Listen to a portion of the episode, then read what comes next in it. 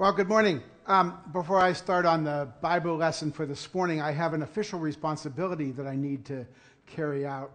Um, you're probably aware that this week is uh, February 2nd, which is Groundhog Day, and um, and you probably are aware as well that there's a town in Pennsylvania, Punxsutawney, um, where the groundhog, official groundhog, there are other others, but the official groundhog comes out at Punxsutawney, and uh, if he sees his shadow, that means that there's um, that there's six more weeks of winter.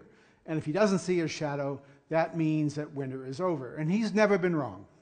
He's never been wrong. There have been times when he has seen his shadow and the, and the, early, and the winter has been, the remaining winter has been particularly balmy and warm, but, you know, he's never wrong.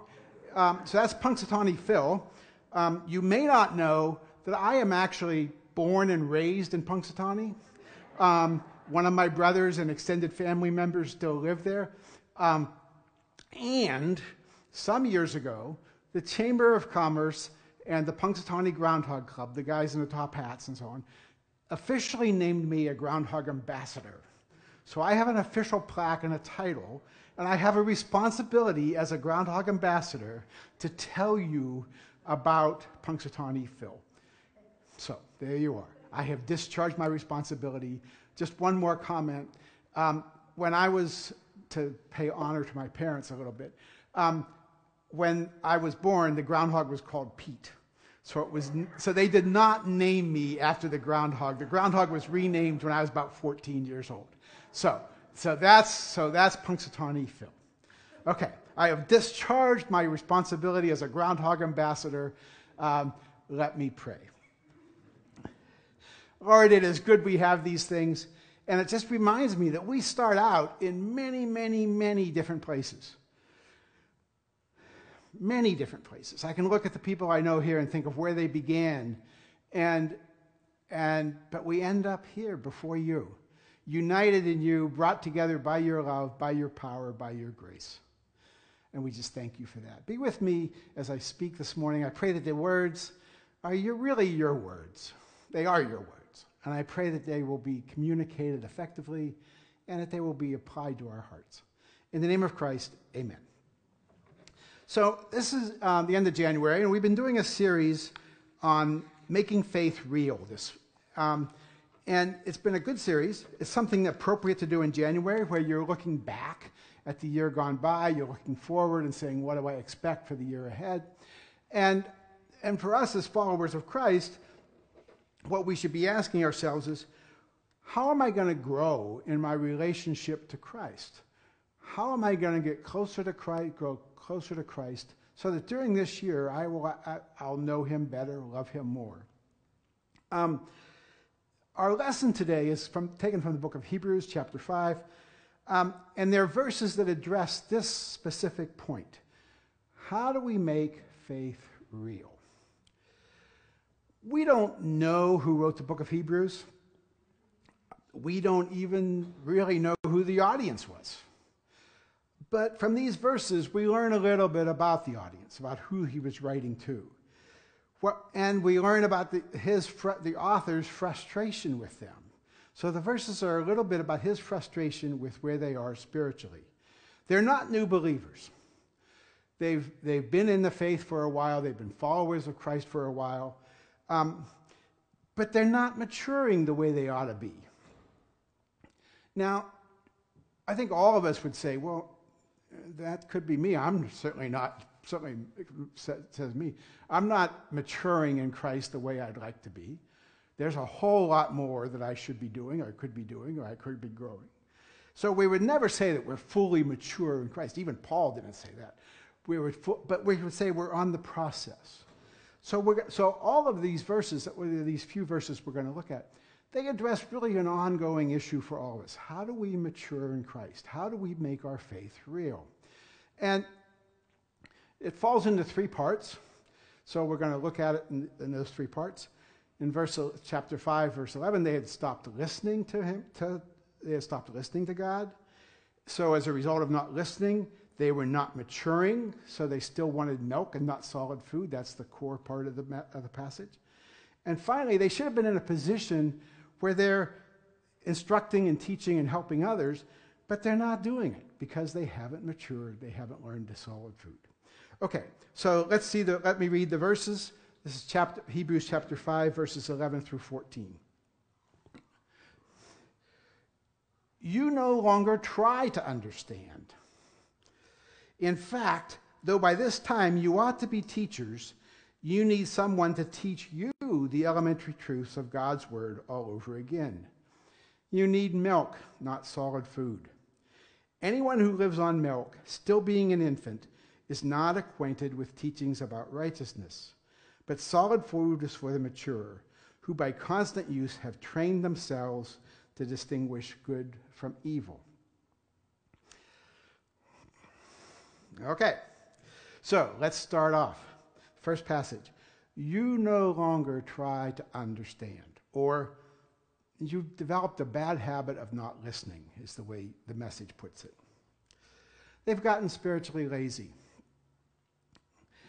I can imagine, I don't know, we don't know who the audience was, but I can imagine that they got together, they sang the hymns, they behaved appropriately, they greeted one another appropriately, they looked perfectly respectable, they did all the things right, and they just had gotten lazy. They had just stopped listening to God. And they'd stopped trying to understand. And I think this, at some point, describes me and maybe all of us. There are seasons where I just get lazy. I get spiritually lazy. I've stopped trying to grow and understand. Um, so, how do we listen to God? How do we try to understand? A few weeks ago, well, January 9th, I can tell you the date because Dan gave a lesson on about listening to God, about hearing God. And he gave some very practical instructions on this reading God's word and listening to the Holy Spirit. If you, have, you, want, you want to go back and listen to that message again, or that lesson again, because it was really very practical about how to do it. He got out a white, he got out a flip, uh, a white board and started outlining things. I never saw Dan do any of that before. It was, it was actually really good. Not that Dan does things are really good all the time, but it was, it was quite good on how to listen to God, reading God's word, listening to God's spirit. I'm not really going to talk about how to read God's word. Um, for many, many centuries, most followers of Christ did not have access to the scriptures in a language that they understood, in a form they could read. Either they couldn't read, they didn't have the access to the scriptures.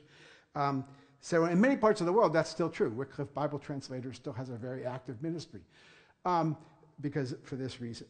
But now, I mean, I carry, what, a hundred and some translations in my pocket all the time. You know, um, and if I don't want to read it, I can, uh, how many audio versions do I have in my pocket all the time? It's got reading plans. It's got all these different tools that for us to read and listen and hear God's word. It's a tremendous blessing that we have these things, that we have this opportunity to read and hear God's word. Um, do I use them? Or have I developed a bad habit of not listening, like the Hebrews did? So, I would be my question for us. Do you have a plan for this year for hearing and listening to God's word? All right. Second topic. What about the Holy, or second part of this? But it's not just hearing and listening to God's word.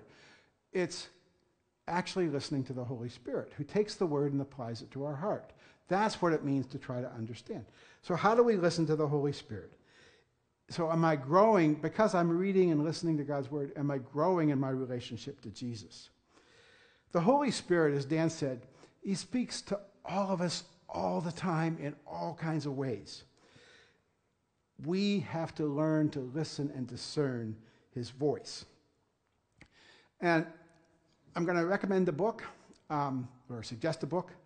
Um, Gary Thomas uh, wrote a book called Sacred Pathways. If you say, well, how do I listen to the Holy Spirit? And this is a new concept to you, and you don't really, you're not really sure what this is talking about. Um, Gary Pat Thomas in this book identified nine different pathways um, or ways that God routinely speaks to us. Now, God routinely speaks to us in many, many ways. These are probably nine ways that we actually, different, different people pay attention. Um, for example, for many people, um, we respond, many of you probably, um, we respond when we're in nature. Being in nature helps us hear God, helps us listen to the Holy Spirit. Um, for others, it's in the traditions, the traditional hymns, the litanies, the, um, the, the readings from, from the Book of Common Prayer that Dale gave us over Christmas, you know, the various things of that sort, right? We listen in the traditions. For others, it's in working for a cause, for rest stop. We hear God when we're working for a cause. Or if we, we hear God when we're you know, walking for water in the Congo, or for some other things. These are all ways that God is speaking in all of these ways. It's a question of which is the way that we are best, where we listen routinely. Um, for others, it's in celebration celebrating hymn, celebratory hymns, celebrating actions.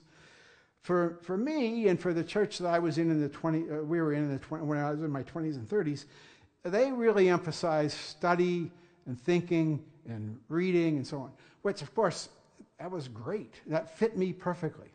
That's exact. So studying and reading and thinking, you know, look, I'm, I'm, giving you, I'm giving you suggested readings, right? And so you know that's how I that's how I hear God most regularly.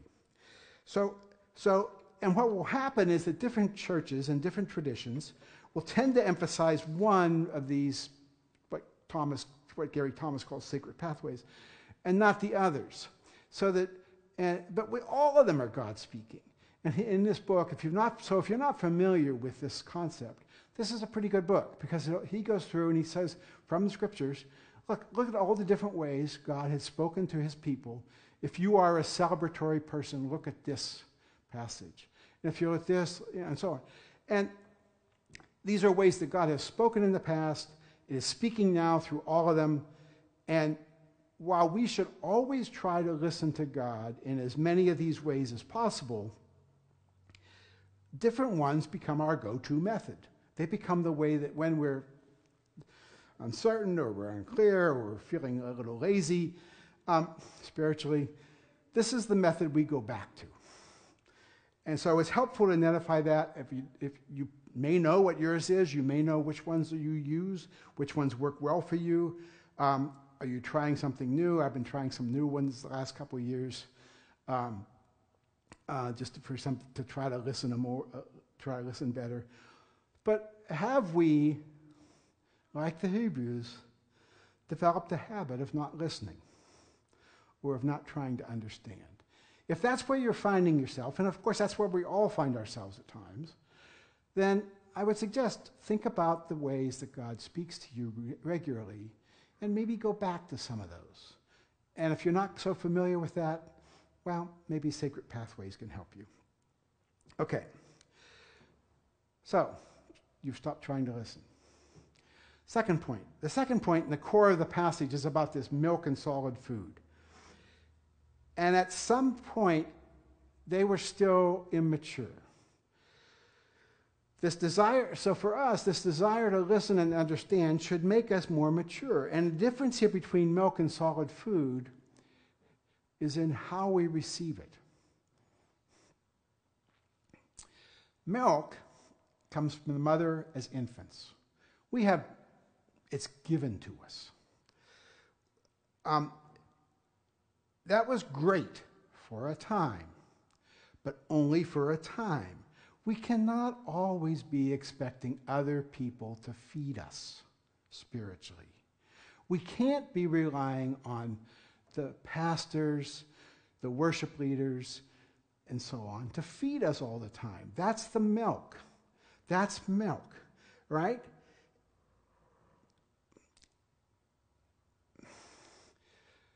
in my many years as a follower of Christ, I have heard many people that I care for and care about, and they'll say, you know, I'm just not being fed. And that's true. There are times when that happens when the church, for whatever reason, the church they're at doesn't feed them. And I want to say to them, and once in a while I've said it to them, so what are you doing to feed yourself? because that's what it has to be. It's good we have pastors and worship leaders and people to feed us. That's a blessing to us. That is a huge blessing. But we can't expect to always rely on that. We need to develop the ability to feed ourselves. And the Hebrews were simply not doing enough to feed themselves. Okay, watch your feet, because I'm about ready to step on toes. All right, so. So, you know, anybody who looks at the events of the last two years is going to come away and saying, okay, boy, there are a lot of lessons here. There are a lot of things, there are a lot of things we learned from this. And, and I don't have any particular insight. I, I really don't. I don't. I don't have a word from the Lord for you. I don't have. I, I just look at it and say, I don't know what's going on most of the time. And you can learn different lessons, but I think this is one lesson we can learn. That as American Christians, we have been so blessed, so blessed by the people who feed us the milk that we became immature. We stopped learning to feed ourselves. And as a result, if a baby doesn't get fed, what do they do? They squall. They don't go to the refrigerator and say, well, I think I'll take some, you know, they, don't, they don't know how to feed themselves. What they know how to do is squall. And I feel like what we've seen a lot of is maybe we become too focused as a, an American Christian culture too focused on Christian performances from the pulpit, from the stage, from other sources, and not enough focused on feeding ourselves.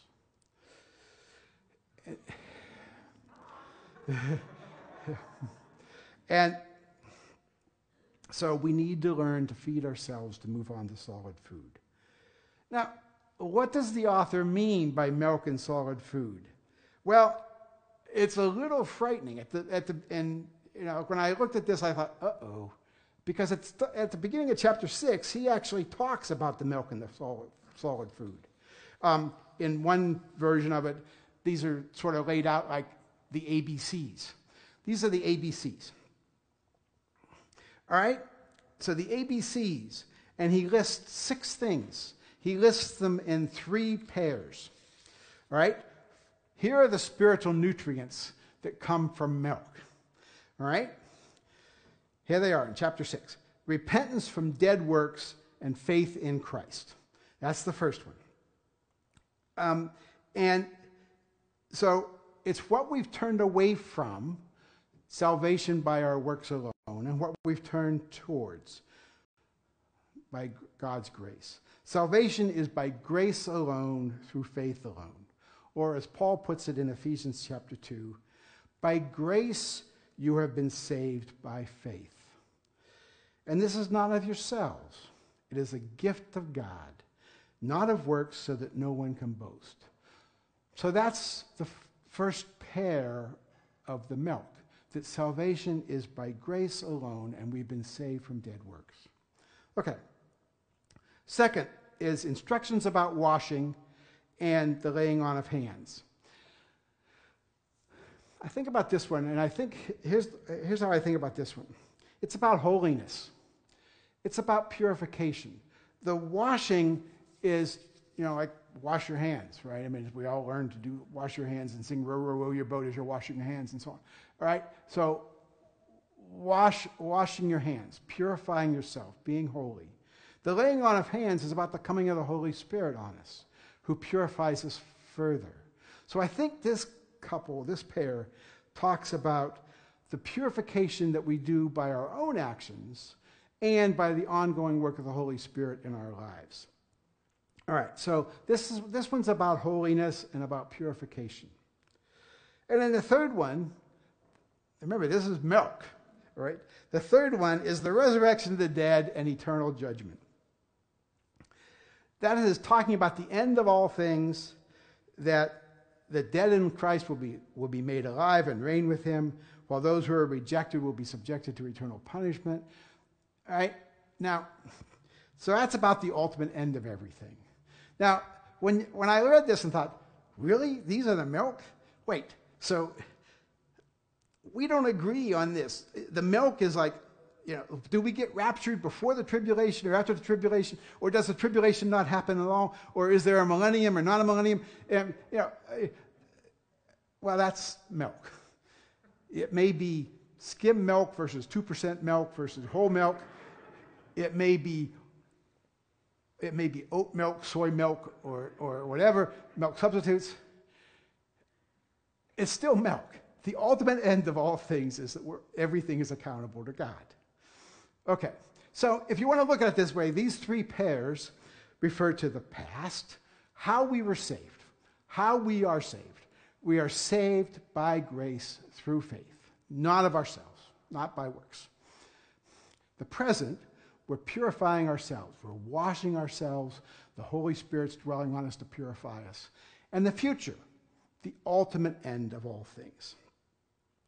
They may not seem like core elementary doctrines to you. When I looked at them, I thought, um, you know. Um, but at a core level, all followers of Christ agree on these. We hear Paul using the same language in 1 Corinthians 3 when he's talking about the church cannot get along with each other because they're, they, they're, they're still fighting over, these, over whether they want skim milk or 2% milk or whole milk. Um, that's not quite the way he says it, but that's pretty close. Um, and if you look at them, they actually are the things that go into the, like the Nicene Creed and the Apostles' Creed and the ancient church fathers used these to build into the creed. And, and so, in fact, they are the milk. They are the things that we agree on as Christians. Okay. What then is the solid food? Well, let's think about it.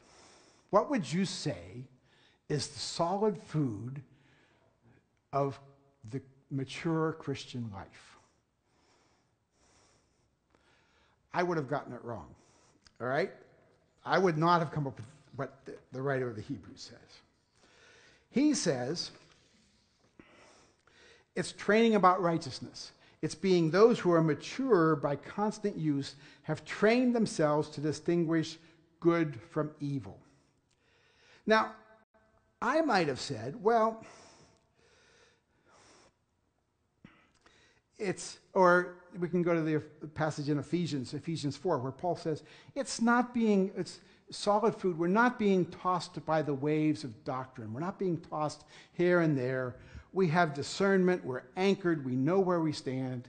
We know where our foundation is, to go back to Angela's message from the beginning of the month. We know where our foundation is. We're not being tossed by all these other things. Now, and it's not about anything external or about performances it's not about my doctrinal position on the millennium and the tribulations and the rapture or about anything else. It's not about whether I can read the New Testament in Greek or not. It's not about the fact that um, John Lindberg tells me that there is, in fact, a covenant, an evangelical covenant hymnal. And, and it's not about knowing all the songs in the evangelical hymnal. That's not solid food. It may be an outcome of solid food, but it's not, a, not solid food itself. It's not about how much we give to the church, or it's not about our ability, as Jesus says in Matthew 7, it's not even about things like performing miracles and casting out demons. These may be outcomes, but they're not themselves the solid food. This is a really common mistake. And it's really haunting us. It haunts us as Christians throughout our lives. That we get confused about the milk and the solid food, possibly because we're still focusing on the milk. The solid food is having the discernment to, to know right from wrong. By constant use, have trained themselves to distinguish good from evil. This is, an, this is difficult. It is always difficult. It is always a matter of, well, what's the right thing? What, what's wrong? It's, but we have to train ourselves to discern good from evil. As I was, as I was working on this, and Deb was talking about it, and um, one thing about the Manili family, the extended Manili family, is if you um, say, I'm going to do such and such, you're going to get um, opinions and occasionally well informed opinions from a whole range of people about what's what right. So this one comes from Deb. And it's very, very good. So, all right. She reminded us that some years ago, we as part of, we were in a class, and we read a book by Francis Schaeffer called The Mark of a Christian. Now, if you're not familiar with Francis Schaeffer, um, he was a great, he was a Christian theologian, writer, thinker who died about 1980 or so, 1982 or so. Um, maybe, I don't know, that era. If you're familiar with Francis Schaeffer, you may be familiar with him because he was a leading figure in the pro life movement, which was really the last part of his life. But before that, he had written and thought about Christianity and culture a lot. And he's a little bit controversial. But this book, Mark of a Christian, um, we read in a class. It's, one, it's a very short book, um, very easy to read. Well, not easy to read, but it's cheap. You can get it for a couple bucks on Kindle or on Amazon. If you've not read it and you are someone who hears God through study and reading, this is one you might want to read. Francis Schaeffer said, We need to practice God's holiness. This is maturity. We need to practice God's holiness. We need to practice God's love. We need both practicing holiness, practicing love we get lots and lots of examples of people who want to practice holiness without love. You had the Pharisees. You had the older brother in the parable of the two sons. You have lots and lots of people who are, who, who are followers of Christ who become judgmental, critical, harsh, self righteous, it's a spiritual maturity based on what's going on outside. So we're very familiar with what practicing holiness without love looks like. We need them both. We need to practice God's holiness, we need to practice God's love. But we're also very familiar with what practicing love looks like without practicing holiness. Hey, anything goes. You, I mean, if you have a comment on something, well, that's not very loving, is it? If you don't have a, if you have a, a position, uh, so, so, so, but that doesn't work because as we move closer to a holy God, we have to become holy ourselves. So here's, here's kind of the way I, I'm, I'm working on this this year. And I, all of these are things that are for me. You can check back on me later in the year and say, okay, how did that work? Or maybe even better, check back with my family and say, how does it work? How did, how did he do? Um, practicing God's holiness is about what I do. What I do in my life. It's not so much about what I can impose on other people. Practicing God's love is what I, do, I give to other people. And that's kind of the way I'm working on it. That I can't impose, I have a very limited authority to impose my standards of holiness on somebody else. But I really have to practice God's love towards somebody else. So, and as they see God's love expressed, we pray that they will respond and become holy themselves. So, we have to learn to feed ourselves. We've moved on to solid food. We've learned to discern good and evil. We've learned about practicing holiness and love. There's still one more point, and this may be the one that causes you to, to um, say, oh, I'm not sure in this whole process. He says in verse 12, By this time you ought to be teachers. we ought to be teachers. By this time, if you're not a new follower of Christ, if you're not a new, a, a, a, new, a new Christian, by this time, we all ought to be teachers. Um, that's, a, that's a little hard, but let me explain what, he, what I think he's saying. And again, I'll go to one of my. I'm telling you, I, you know, it's when, when he talked about people who, when Gary Thomas talked about people who hear God's voice through reading and study and so on, I thought, oh man, he could have written this chapter about me. So this, so I have books, books. I always have books. All right. Practice Resurrection is a book by Eugene Peterson. Eugene Peterson was a, he passed away a couple years ago. Um, and he said, and look, I don't know Greek. I grew up in Punxsutawney for crying out loud. Um, uh, so I'm, I'm going to pronounce the Greek words, and you're going to laugh, and that's fine, um, because my ability to pronounce Greek was never, you know, was never important to me. All right, three kinds of teaching that go on in the church. Three kinds of instruction.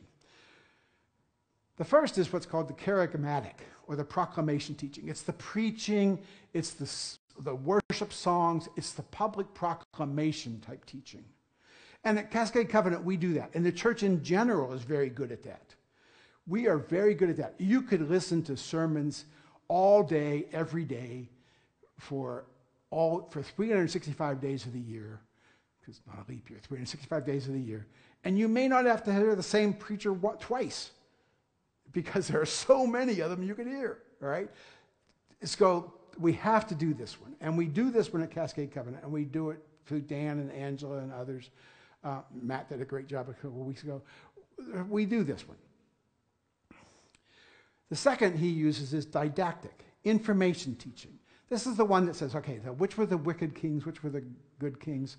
Um, these are the Bible studies that we do. These are the, the classes that we do on handling your money appropriately, handling your raising your children, how to have a marriage that's, that's more rewarding for, for God.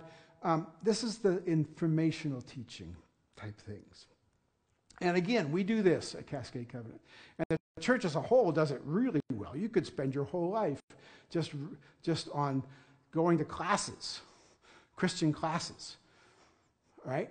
Um, easily. We do it really, really well. Um, and there's room for us to improve on this, I think, at Cascade, on all of these things, but, but, but we do it, and we do it well. And then there's the third one, which he calls the paraclectic. Um, and he refers to it as the discernment, which fits very well with the Hebrews passage. But he's descri- as, as Peterson is describing it, I saw it in different language. I saw it as teaching that occurs from being alongside of somebody. It's coaching, it's mentoring, it's listening, it's hearing. It's what one of my good friends whose spiritual maturity I greatly admire and respect. And you all know her, and you all have the same respect for her spiritual maturity because I've heard you say it. What she would say is it's we need to hear one another's stories. We need to share our stories.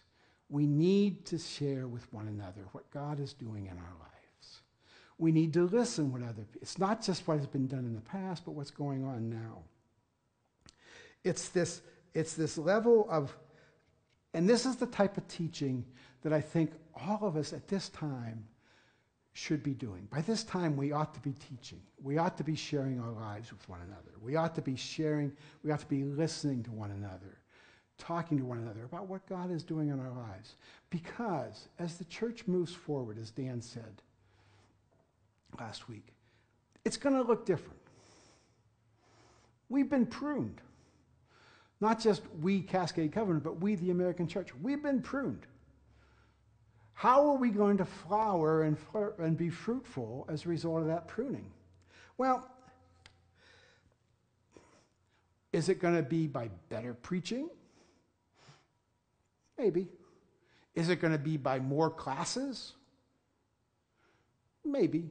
But the, in, the, in, the, accumulation of wisdom, there is no end, as the writer of Ecclesiastes said, more or less. Um, or is it going to be, by this part, the paraclectic? Our ability to listen to one another, to talk to one another, to share our stories with one another. This is who God is in my life. And so I would say to you, and as an encouragement, if you don't have people maybe you're in a position in your life where you, you, you listen to God well. You've moved on to the solid food. You know how God speaks to you. And maybe you're in the spot of saying, you know, it's time to, I need to share my life with other people. I need to listen to them sharing their lives with me. Why don't we do it more?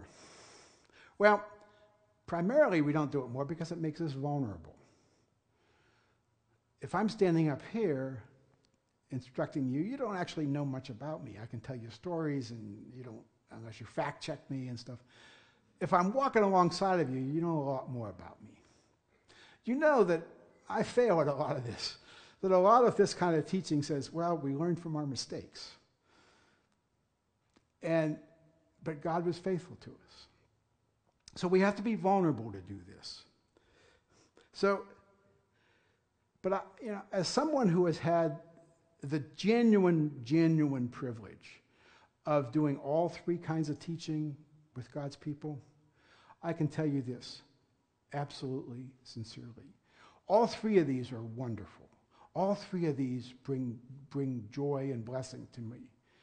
But this one, paraclectic, the walking alongside of somebody, that brings the greatest joy and the greatest blessing of all. And it's the one we all ought to be doing. We all ought to be teachers. Let me pray. Lord, I just thank you that we have these words. I thank you that we have this encouragement. I thank you we have so many blessings, so many blessings that we can experience your word in so many different forms and so many different languages and so many different translations that we have so many options to read and understand and to listen to one another. And I pray that we will do it, that we will not grow tired, we will not develop a habit of not listening. That as we look ahead to 2022 and what the church is going to look like, we can have real faith and optimism because we've been pruned, but from the pruning comes the fruitfulness. I thank you, Lord, for these people. I thank, not these people, I thank you for my brothers and sisters in Christ. I thank you that you have brought us together and I just um, look forward to the year ahead with them. In the name of Christ, amen. And so, by this time, as we go, by this time, we all ought to be teachers. We all ought to be hearing and sharing and listening to one another's stories. So go share Christ with your friends. Amen. See you next week.